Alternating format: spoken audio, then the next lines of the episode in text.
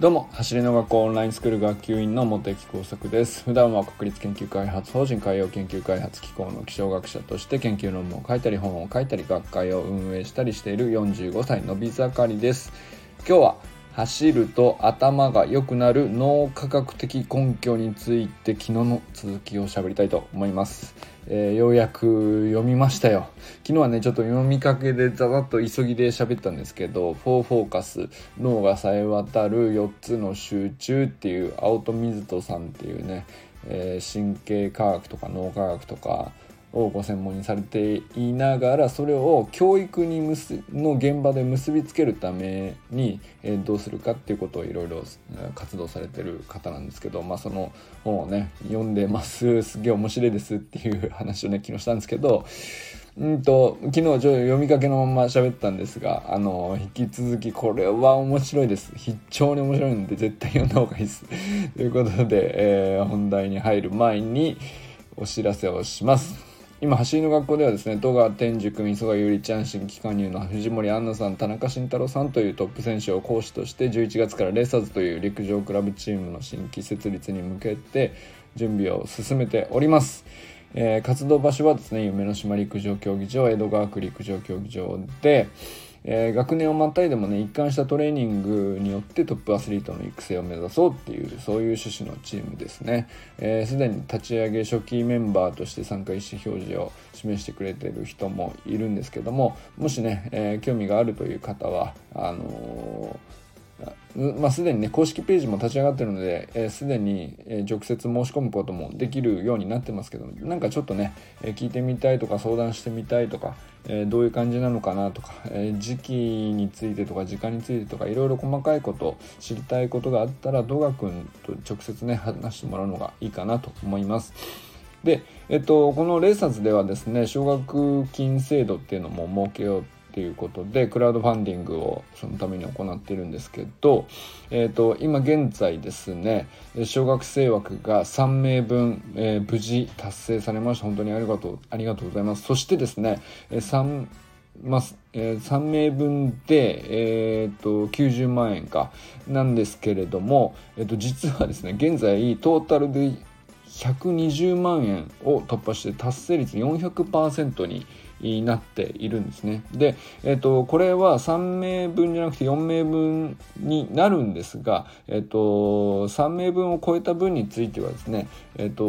田校長の、趣旨としては、複数年、サポートできるようにしていくっていうことにつなげていこうかなという方針だそうです。必ずしもね単年度だけでね人数を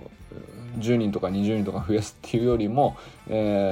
まずはね3名分で、複数年の、できるだけ長い期間をサポートするっていう方向に今後つなげていくという趣旨だそうです。で、今現在ですねおかげさまで120万1200円ということで達成率が 400%、 支援者数が42人、残り22日となっております。引き続き22日間ね、毎日、僕もできることをしていきたいと思っていますので、共感してくださる方はぜひね応援をしていただければと思います。さて今日はですね、走ると頭が良くなる脳科学的根拠ということについてですね、昨日に引き続き、脳が冴え渡る4つの集中っていう青戸水人さんの本にの内容についての、書評っていうよりは、僕の記憶の整理のためにまとめるために喋ってるみたいなところがありますけど、でもねぜひねこれは走るトレーニングにおいてもこれは結構知っておくだけでだいぶ取り組み方変わるんじゃないかなと思ったんですよね。で、走ると頭が良くなるって僕前も言ったことあるんですね、この音声で。だいぶ前ですね、2ヶ月ぐらい前かな。その時はその時でちょっと別の話だったんですけど、自分の実体験としてね、スプリントトレーニングを始めて、やたらと自分の何か依頼が来た時の返信が早くなりたりとかなんかまあそういう風な時間軸で生きるようになっていくと、だから時間の刻み方がですね、ゆっくりではなくて、とにかく短くって全部クリアしていくっていう。でまあ不完全であっても、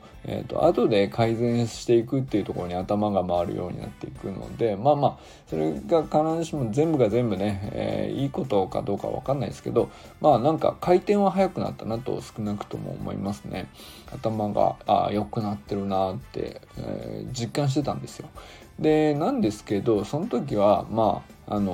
実感というか経験値というか、まあこんなこと関係してんじゃないかなみたいな、自己分析でね、自分と向き合うみたいなことも、インスタにトレーニング投稿したりすると、まあそういうこともきっと聞いてくるだろうから、根拠はある程度僕なりにあったんですけど、それをやっぱりね、その時話した内容を本当に大まかに言うと本当に脳科学的にも根拠があるというか、整合的な話だったなと思ったんですよね。で脳科学的根拠がある話ではあるんですけど、じゃあですね、ちょっとツッコミもあると思うんですよ。例えば走るの速いやついるけど頭良くないよって思ってるやつが思い浮かんでるんだけど、この人については…みたいなことって思う人もいるかもしれない。まあでその人はその人で、走るということについて向き合いすぎて他のことを捨て去っていたりとかするので、必ずしもねその人を頭が悪いというふうに表現するのはちょっと違うかなという気もしますけど、まあ確かにでも必ず走るということをやったら絶対に頭が良くなるかっていうと、イコールではないから、まあまあなんですかね、ある種不正確で釣りなんじゃないのっていうね、タイトル的にまあそれはそうかもしれないですけど、ただ走るという行動が、頭の中で神経細胞に対して合理的に、より能力を発達させる効果が あるというか、まあ、そういう反応が体の中でいろいろ起こっているということは確かなことなんですね。でその反応をうまく使える人は、例えば集中力を、自分で、コントロールして発揮したりとか、そういうことができるようにもなるんじゃないかなと思うんですよね。で、まあこれは本としてはですね、集中力の話が中心なので、まあそうですね、まあ、どういうタイプの集中があるのかっていうと4つあるよみたいなことを昨日話したんですけど、そうですね、まあ、どこから話せばいいのか、そうですね、まあ、集中にはまあ、脳みその、自分の外側から情報を仕入れることに対する集中と、内側に内省的にね集中するっていうのと、まあ2方向ありますよねっていうような話を昨日したんですけれども、今日に関してはなんていうのかな、集中の種類として別の軸としてですね、短期的にギュッと集中するっていうやつと、まあ、長期的に夢中になっているような集中っていうやつですね。でこれっていうのはなんていうのかな、脳に対するベクトルの外内っていう向きではなくって、単純にですね、どういうなんていうのか、脳内物質ってやつまあホルモンですね、それにが発揮されている時に、どういう条件の時にそれが発揮されて、まあこんな感じになるよねっていう種類がありますよねっていうことなんですね。で、まず一つ目はですね、プレッシャーとか締め切りとかあると、まあテスト前に一夜漬けとかもなんか信じられないぐらいこうできると思えなかった量のことができたりとか、まあまあそれってよくある感じの話ですね。でそれは脳内では何が起こっているかというと、ノルアドレナリンっていうホルモンが分泌されて、自分の脳みそがギューッと集中すると、まあ、短期的集中力ですね。いわゆるスプリント型の集中力ですね。走りっぽく言えばでなんですけど、まあ、スプリント型なので、短期的に高い集中力を発揮したら必ずですね、まあ、火事場のバカ力とかそういうのにも相当するのかもしれないけど、必ず燃え尽きます。でこれを長く続けるっていうことはできないという種類の集中力なんですね。だからプレッシャーがある状態で発揮されるとか、締め切りを設定して自分に集中させるみたいなことって、まあなんていうんですかね、方法論的にもよく言われますけど、これは絶対に燃え尽きるっていうのが前提で使わなくちゃいけないっていうことになりますよね。で、もう一つは、まあ、好奇心とか興味で夢中になるっていうやつですね。例えば、漫画を読み出したら止まんなくなっちゃったとか、ゲームをやっていたら、1時間って決めていたはずなのに3時間やっちゃったとか何でもいいんですけどまあいわゆる好奇心興味でドーパミンっていうやつですね。まあ、これは比較的、スプリントというよりはランニング型になっていくのかなと思いますね。長期的に集中力が発揮されやすいかなと思います。ただしなんですけど、これは、障害があったり壁があったりすると、ちょっと難しいことがあったりするとすぐにつまずくっていうですね、脆さがあるんですよね。なので、長期的に集中力を発揮するためにはドーパミンっていう、まあじゃあこっちの方が良さそうじゃんっていう話に見えますけど、これ実は脆いんですね。なので継続して、結果的に本当に長期的な集中力の発揮ってなるためには、エネルギーの補給が必要で、まあ、そのエネルギー補給にはちょっと条件があるよっていうようなタイプですね。で、まあ、入り口としてはこのノルアドレナリン、まあ、プレッシャー系のやつと、好奇心でドーパミンっていうやつの2通りあるわけですよね。で、まあだからスプリント型とランニング型ってこう僕からするとね、あ、なるほどとまあ走りっぽいなと。だから人間の体の中の、要するに筋力的にも結局スプリント型の側筋の発揮っていうのと、ランニング型の遅筋の発揮みたいなのってあるじゃないですか。まあ、それと結局ね、脳内の、集中するっていう現象っていうのかな、まあ、結局なんていうか、脳の中でいろんなものが結局反応してる結果でしかないんですよね。その人に生まれつきなんていうものではなくて、結局何かの条件で発動してるだけなんですね。でまあ誰にでも必ずノルアドレナリンもあればドーパミンもあるわけで、で何かしらの条件でたまたま発動するというわけなんですよ。で、じゃあこのドーパミンがランニング型だからこっち良さそうなんだけど、まあ脆いよねと、これ分かりそうな話なんですよ。例えば漫画読んでいって夢中になっちゃって、時間が経つのも忘れてみたいな感じって、まあ、いわゆる長期的集中力のこうちょっと分かりやすい例かなって思ったりしたんですけど、例えば、漫画の物語がこうなんていうかストーリー展開が分かりやすいからきっとそういうことが起こると思うんですけど、途中でね、えらいややこしい設定が現れてなんか理解不能になったら、これね、どんなになんていうか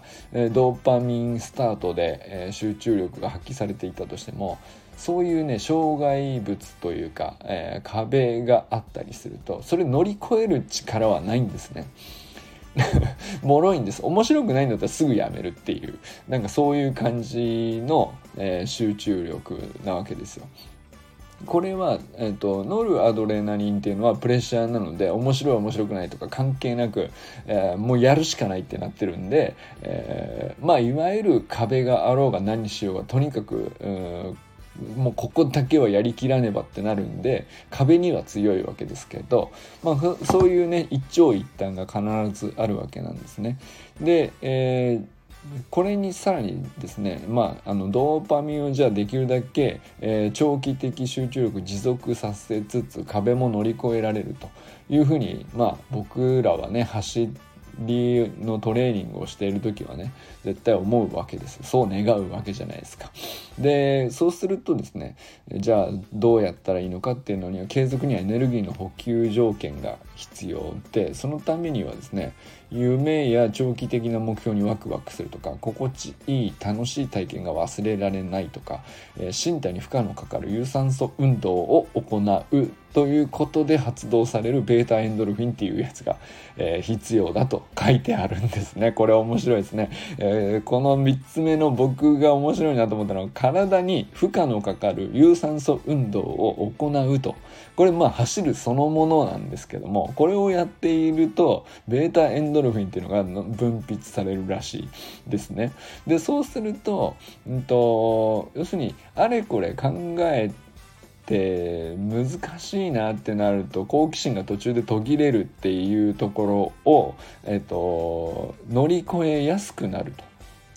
だから、好奇心で、好奇心とか興味で自分の足を速くしたいと思ったりするじゃないですか。これはドーパミンスタートで長期的に集中力が続きやすい、いいきっかけだと思うんですよね。なんですけど、これを長く続けるにはなんとですね、体に負荷のかかる有酸素運動を行えばいいので、これそのまんま まさしくそのまんまやりますよね。でしかもですね、長期的な目標、例えば、リレーの選手になりたいとか、いつか和田校長と一緒に走りたいとか、練習会に行ってみたらリカルド先生とみんなと走ったらめちゃくちゃ楽しかったみたいな、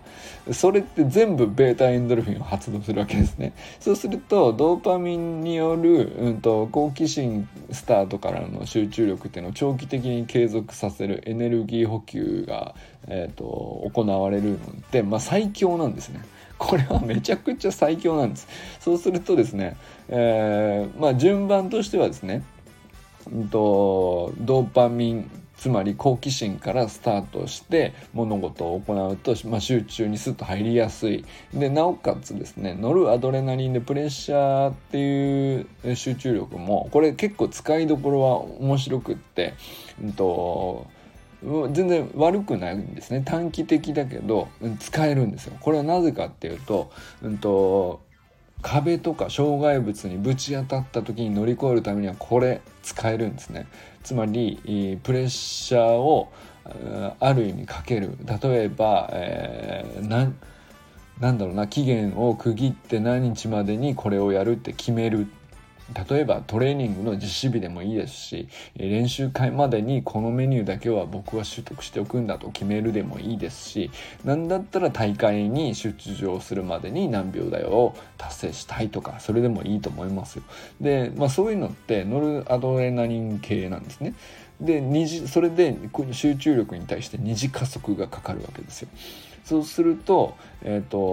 いい感じでスタートダッシュがドーパミンで決まり、ノルアドレナリンで二次加速がかかり、さらに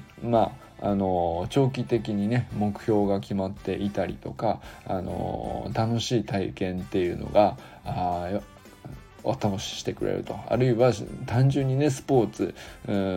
だったら何でもいいっちゃいいんだけど、体に負荷のかかる有酸素運動で、短い時間でね、効率的にできるっていう意味ではですね、もう最強ですね、スプリントトレーニングは。でそれはもういい感じでですね、ベータエンドルフィンっていうですね、遠くの目的地に引っ張られるように、集中が持続するっていう効果があるわけですけど、それは結局トップスピードを継続するようなイメージになると思うんですね。そうすると集中力っていうのは、スタートはドーパミンだったかもしれない、興味感、なんだこれって思ってへーってなって面白いってなってスタートしたかもしれないけど、当然トレーニングをやっていったら難しい種目もありますよ。でも、それをノルアドレナリン的な何かしらで二次加速をかければ必ず壁は乗り越えられると。でここが三日坊主を乗り越えるための本当にポイントかなと思ったりしましたね。意外と、ドーパミンでうまくスタートできたはずが途切れるっていうところは全然1回2回途切れてもまたやり直せばいいっちゃいいんだけど、スタートして、必ず負荷の強い部分って必ずどっかで来るので、そこを乗り越えるにはプレッシャーっぽいものがある程度あった方がいい。なので、それは必ず組み合わせるべきなんですね。だけどノルアドレナリンを発揮できるのは絶対に燃え尽きるので、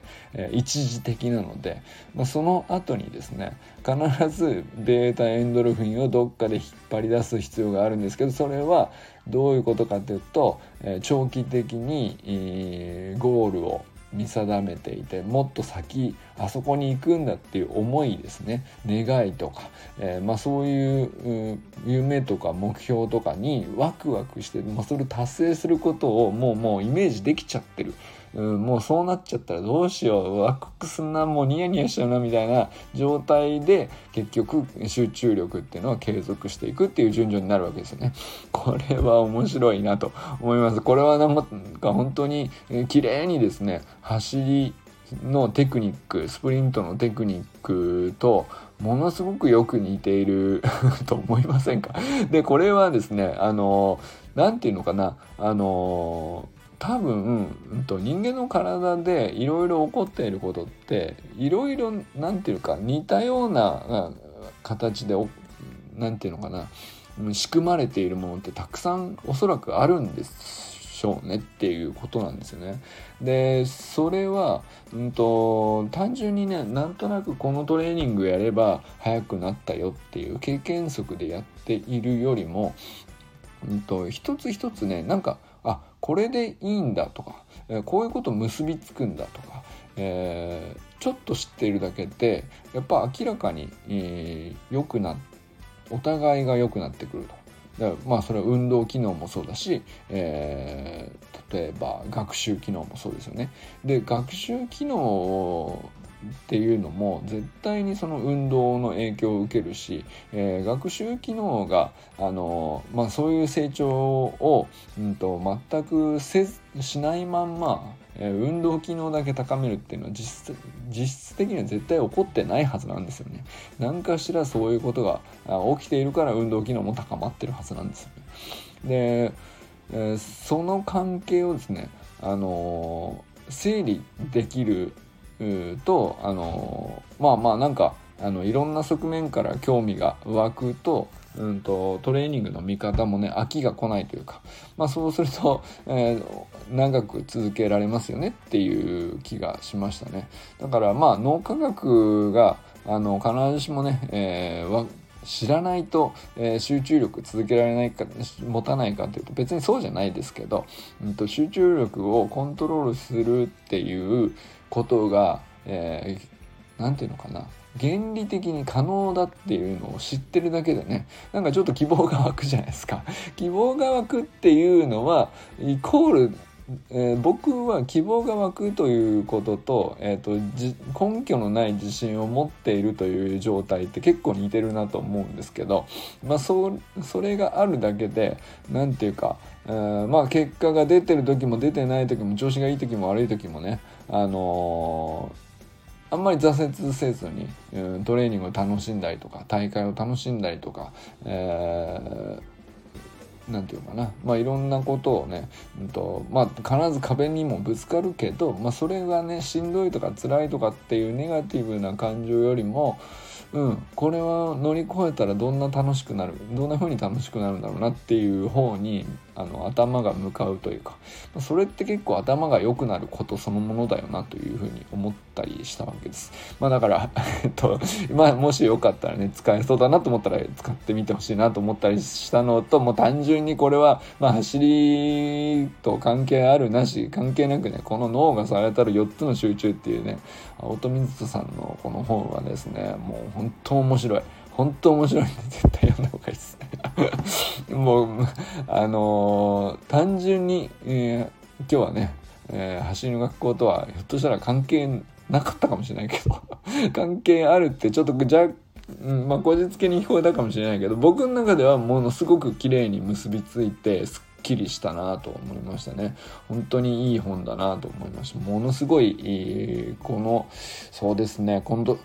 読んだ本の中でベスト3に入るなっていう気がします。僕は今一番面白いとこの本を読んでいて思っているし、いや、さすがその集中について語るだけあって、集中を誘導するような書き方がされているというねお見事な本でございました。まあ、そんなわけでですね、今日はね、走ると頭が良くなる脳科学的根拠ということについて話してみました。いかがだったでしょうか。